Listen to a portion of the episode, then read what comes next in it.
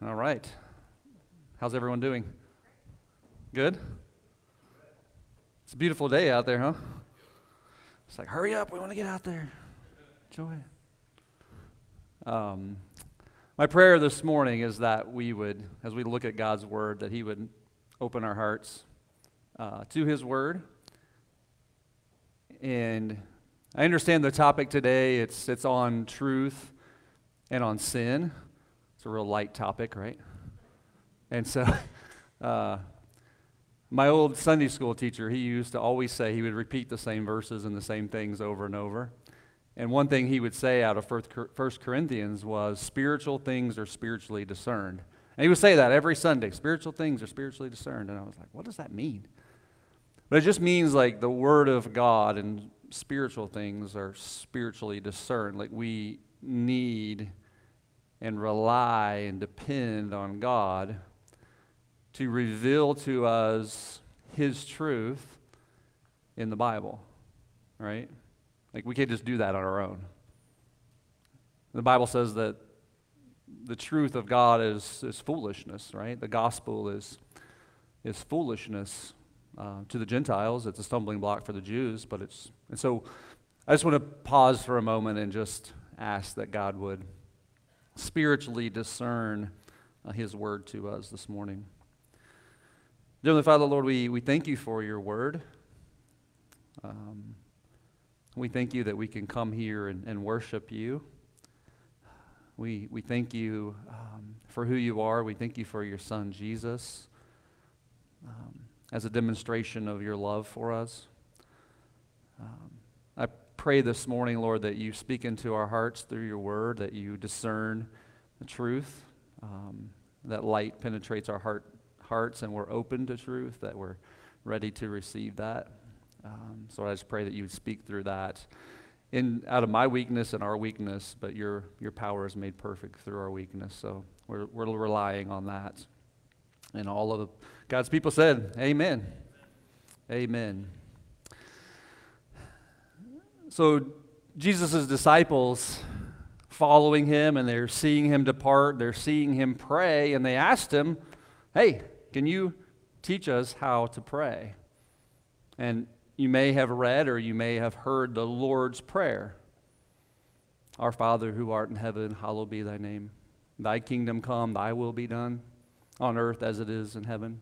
Give us this day our daily bread and lead us not into temptation or forgive us of our trespasses for we forgive those who trespass against us.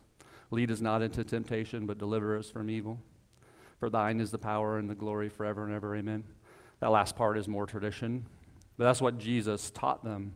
And the one part in there is he says, to forgive us of our trespasses as we forgive those who trespass against us. And the trespasses there, it, it means sin. And so one would wonder if we ask, how do we pray? And the expectation is we would pray often, right, to God. And in that, in that way that we pray, he says, forgive us of our trespasses, forgive us of our sins. And I believe as we're going to look in First John, I think we're going to shed some light into this.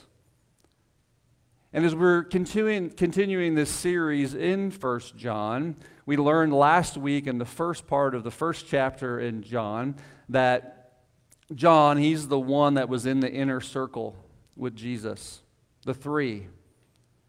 He was the one that was leaning his head on Jesus at the Lord's Supper, right? The one that says that Jesus loved. And I, and I think we need to understand John's perspective. John 3:16 for God so loved.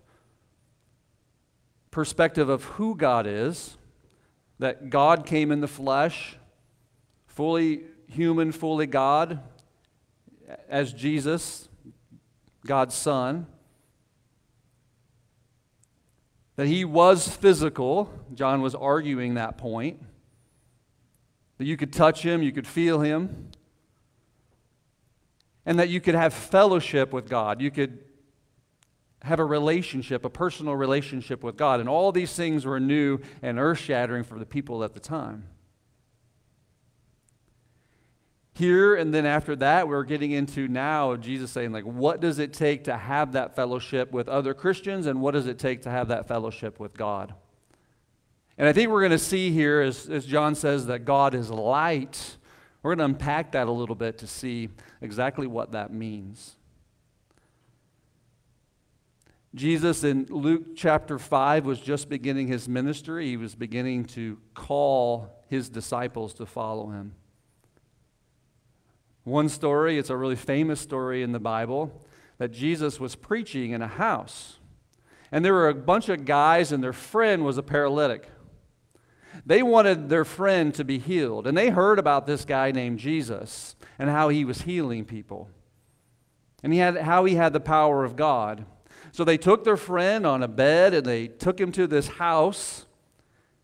And they get there, and the crowd is so large that they can't get their friend to Jesus. So they devised this plan. They said, Well, we're going to take our friend, we're going to get him up on the roof, we're going to dig a hole in the roof, and then we're going to lower him down to Jesus. And he's going to heal, my, heal our friend. And they did it. Like, this is a crazy, wild scheme that they came up with.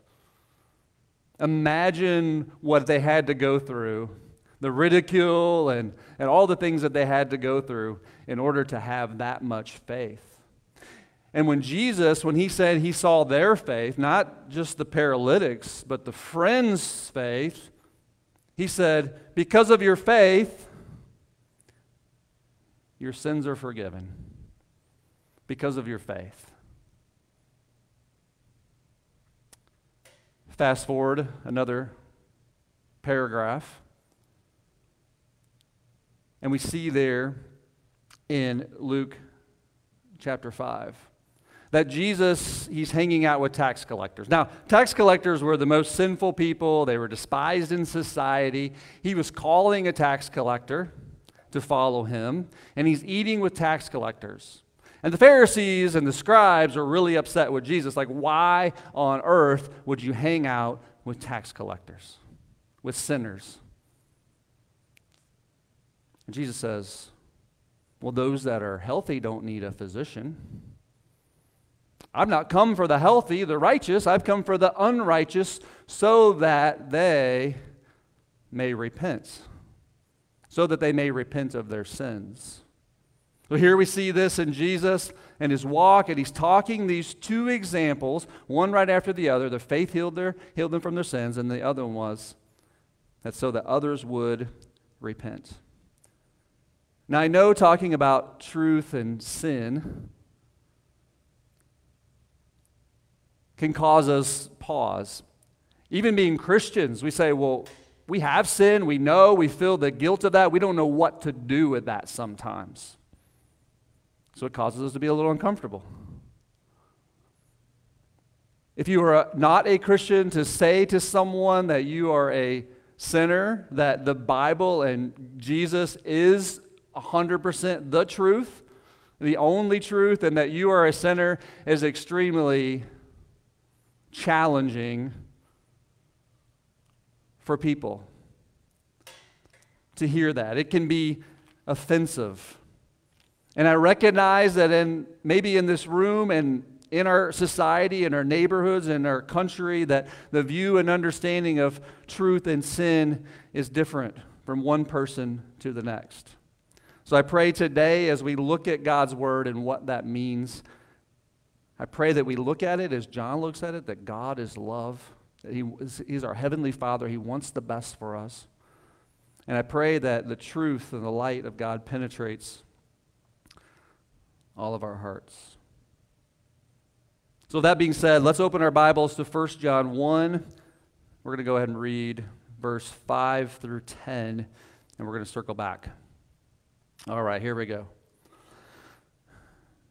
This is the message we have heard from him, Jesus, and proclaim to you that God is light, and in him is no darkness at all. If we say we have fellowship with him while we walk in darkness, we lie and do not practice the truth. But if we walk in the light as he is in the light, we have fellowship with one another, and the blood of Jesus, his son, cleanses us from all sin.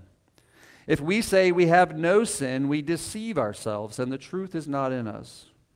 If we confess our sins, he is faithful and just to forgive us of our sins and to cleanse us from all unrighteousness. If we say we have not sinned, we make him a liar, and his word is not in us.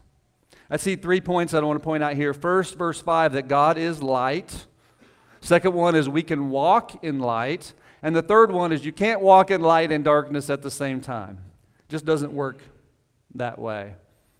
First one up is verse 5. It says that God is light. John says, This is the message we've heard from Jesus. I've walked closely with Jesus for three years in his inner circle, and this is the message from Jesus himself. It says that God is light and there is no darkness in him. That God is light. The other definition of light is truth. Truth. It's not that God has some light, it's not that God has some truth. It is God is light. He is truth. He is light. He is truth. And that God is light is foundational. It's foundational to our Christian walk. That God is light, He is pure, He is holy, He is righteous, there is no darkness in God. He is 100% light. And He is the source of all life and truth. He is truth. He is light. And here I think I see that light is used instead of truth because light is a positive thing, right? It's not like truth is a bad thing. They use light to dis- define truth as being a good thing. So they use the word, I think the author, the inspired by the Holy Spirit, uses the word light for truth in a positive way. I remember some time back I was teaching my military class. It was like two weeks long.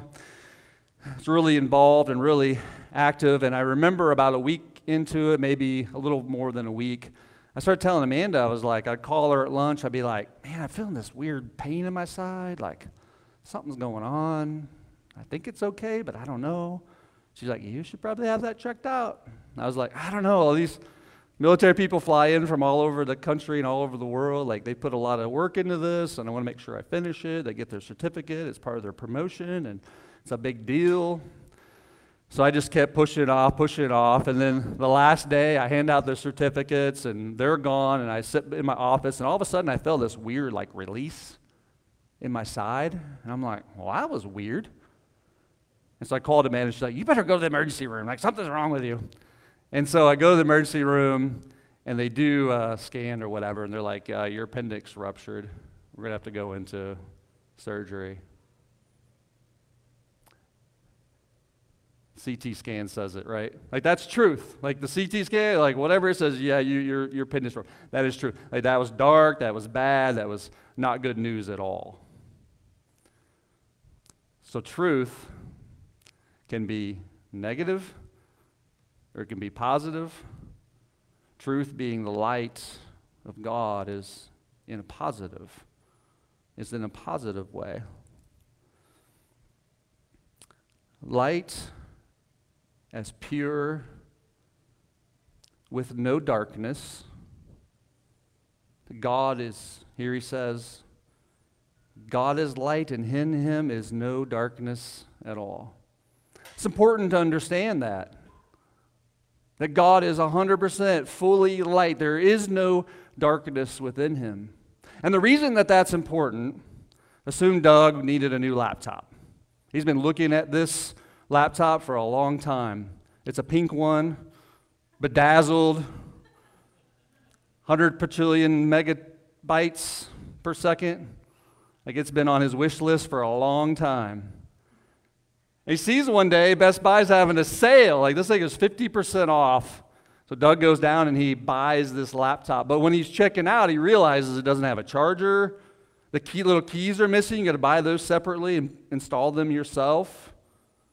Like all of a sudden, truth, there's some doubt to it. There was some fine print that we didn't realize. There was some hidden darkness, hidden agenda, hidden fine print into this truth that we that Doug was getting excited about this pink laptop. Like, it was really exciting, but then all of a sudden, there was some hidden darkness, some hidden fine print. And what happens with that is you, you lose trust, right? When those things happen to all of us, when we think that there's truth, but then there's some hidden agenda or something going on, we lose trust. That's why it's important to understand that God is light. There is no darkness in God. There are no shadows in God. There, there are no hidden corners of darkness with God. It is 100% light. There is no darkness.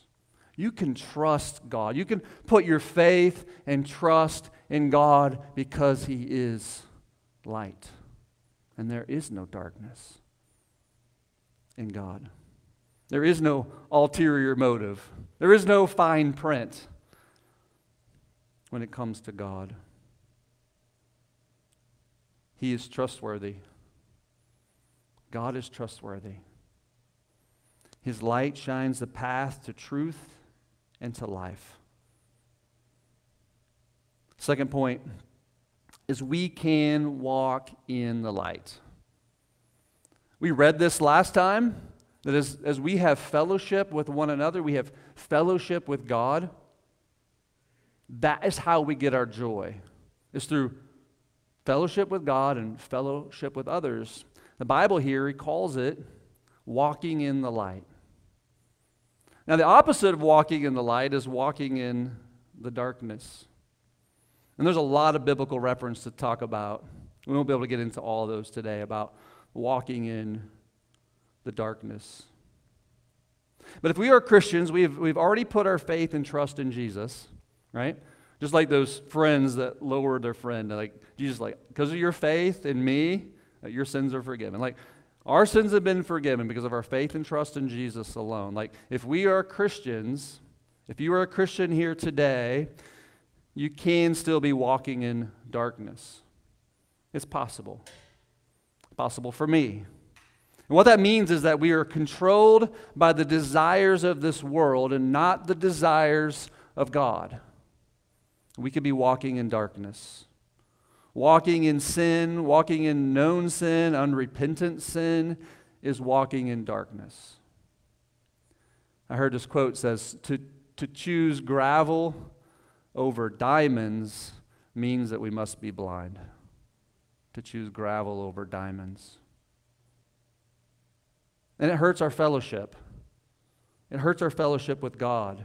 It, it begins to break our fellowship with God when we are more concerned about this world than we are the desires of God or, or when we have unrepentant sin in our lives. It hurts our fellowship. It's just like any other relationship. You can't say, I have a relationship with someone or a spouse and continue to do things you know is not right and not expect the relationship to be hurt. And this is something that I struggled with early on in my Christian walk. Like, hey, I put my faith and trust in Jesus. The Bible says my sins are forgiven. That God holds me in his righteous right hand. He will never let me go. That he separates my sins as far as the east is from, from the west. And all that's true. That our salvation is based on Christ alone, so that no man may boast on their works. But we see here in 1 John that God desires a fellowship, a relationship with us. And if we walk according to the world and we walk with unrepentant sin in our lives, that means that the relationship starts to suffer between you and God. It's not a punishment thing. It's like, no, God's like, I want to have a relationship with you. I am light. There's no darkness within me, and that impacts our relationship and our fellowship.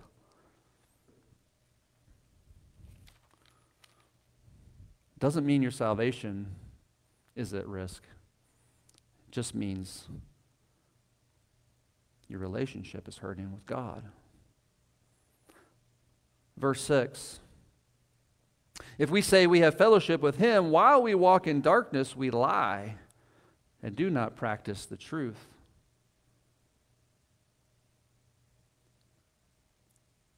If you live according to the world, you have unrepentant sin, like you could say I have fellowship with God, and you could fool a lot of people, but you can't fool God. That's what I read this to say. Verse 7.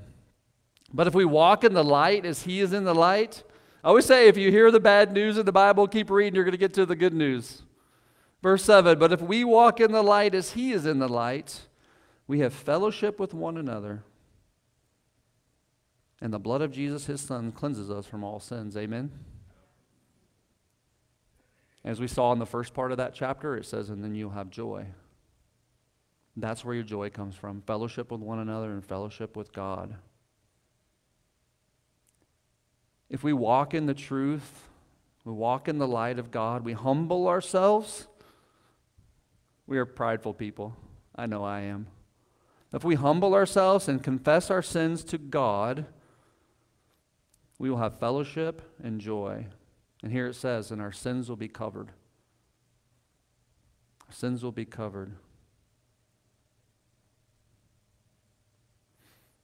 I'm 43 years old now, and I went to the doctor recently, and you know, you got the whole dreaded like 50. You guys know what I'm talking about? The C word? Colonoscopy? No? Nobody? I know, exactly. I'm like, oh, I'm good till 50, right? Like seven more years. And they're like, well, it's actually 45 now. I'm like, ah, I knew I shouldn't have come to the doctor. Little kids. Uh, Jim Gaffigan, have you, you know him, the comedian? Anyone watch him? He's hilarious. His wife set, him, set that up for him. He goes, I don't even like my picture to be taken. So bad.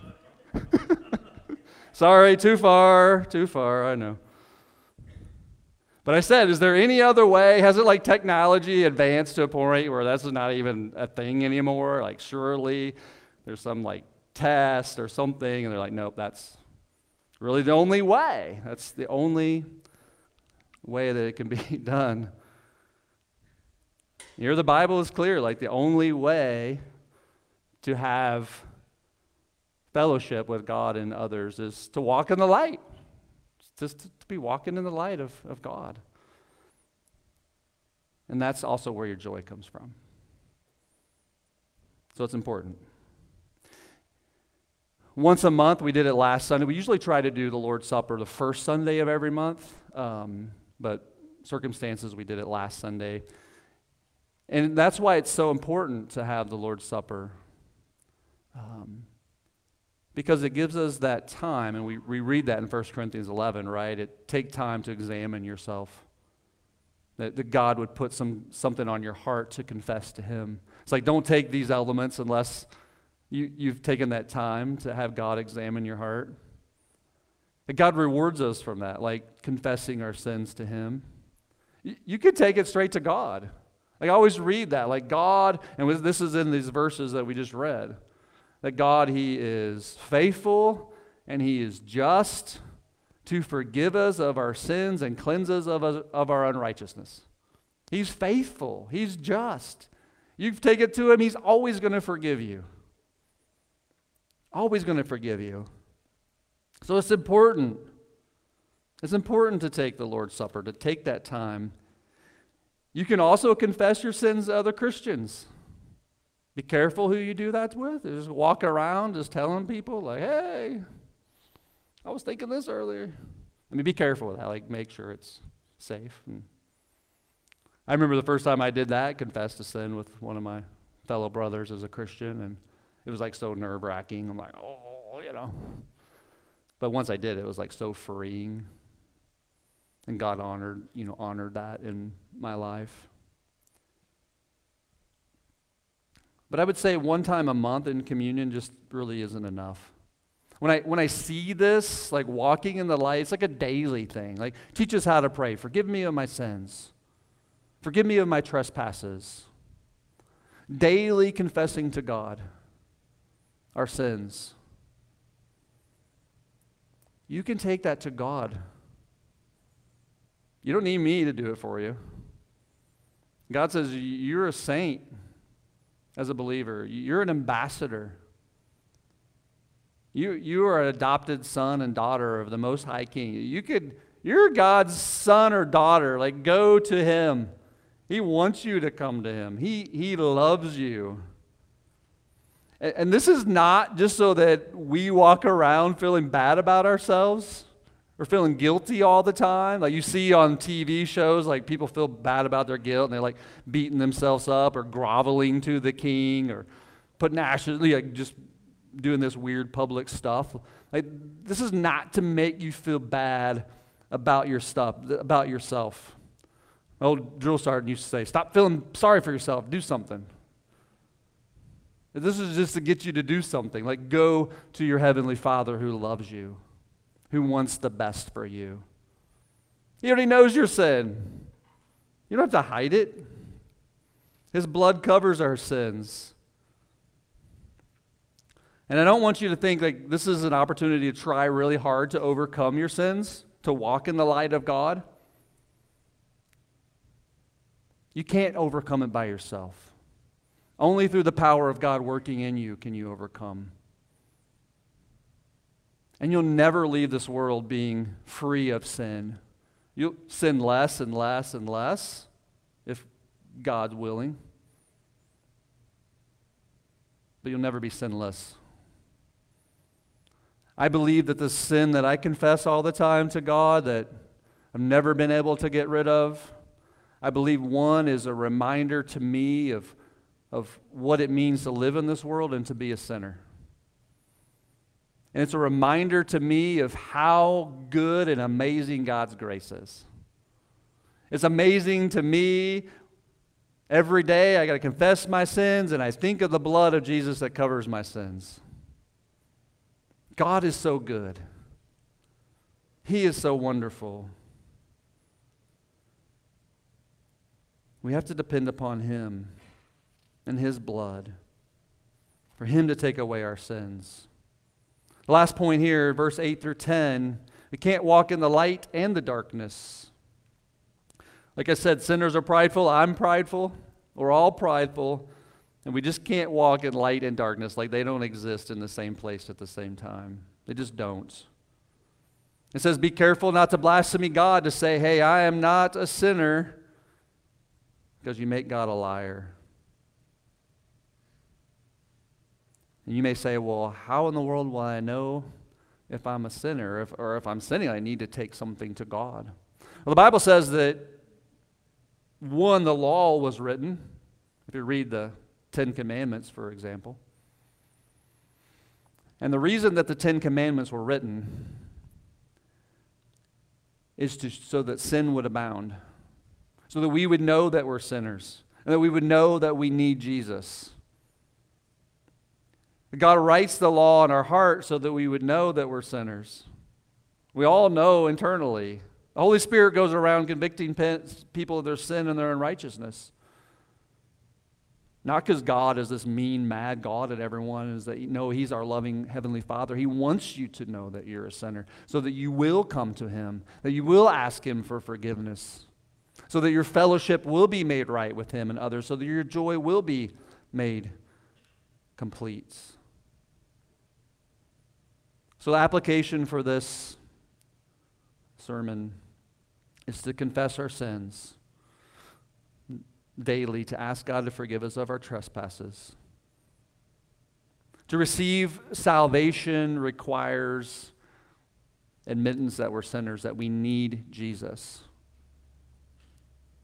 It's also required to maintain close fellowship with God and with others.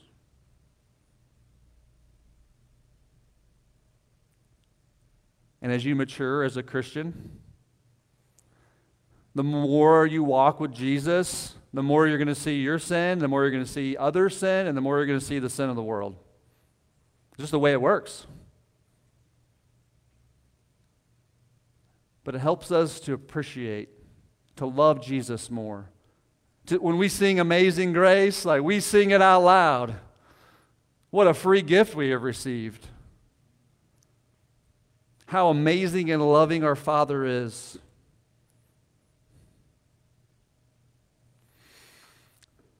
We all know John 3:16, or you may have heard it, for God so loved the world that he gave his only begotten son. Whoever believes in him shall not perish but have everlasting life. The next verse in that is that Jesus says, "Hey, I didn't come to judge. He came so that light Jesus came that light would come into the world. And the Bible says, this is the judgment. Jesus says, I didn't come to judge the world. I came into the world and I'm light, so therefore the judgment is, is upon you. That the light came into the world. John 3 19.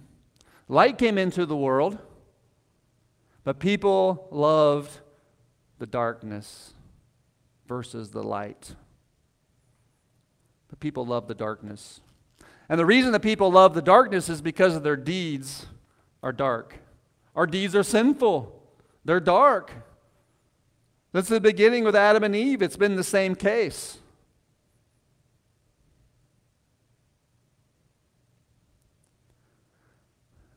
But instead of running and hiding from God, he wants to, us to see His love. He wants us to see His righteousness. He wants us to see Him for who He is, and instead of running from Him, He wants us to run to Him. Because He is trustworthy, He has our best interests at heart. He demonstrated that by sending His Son to die on a cross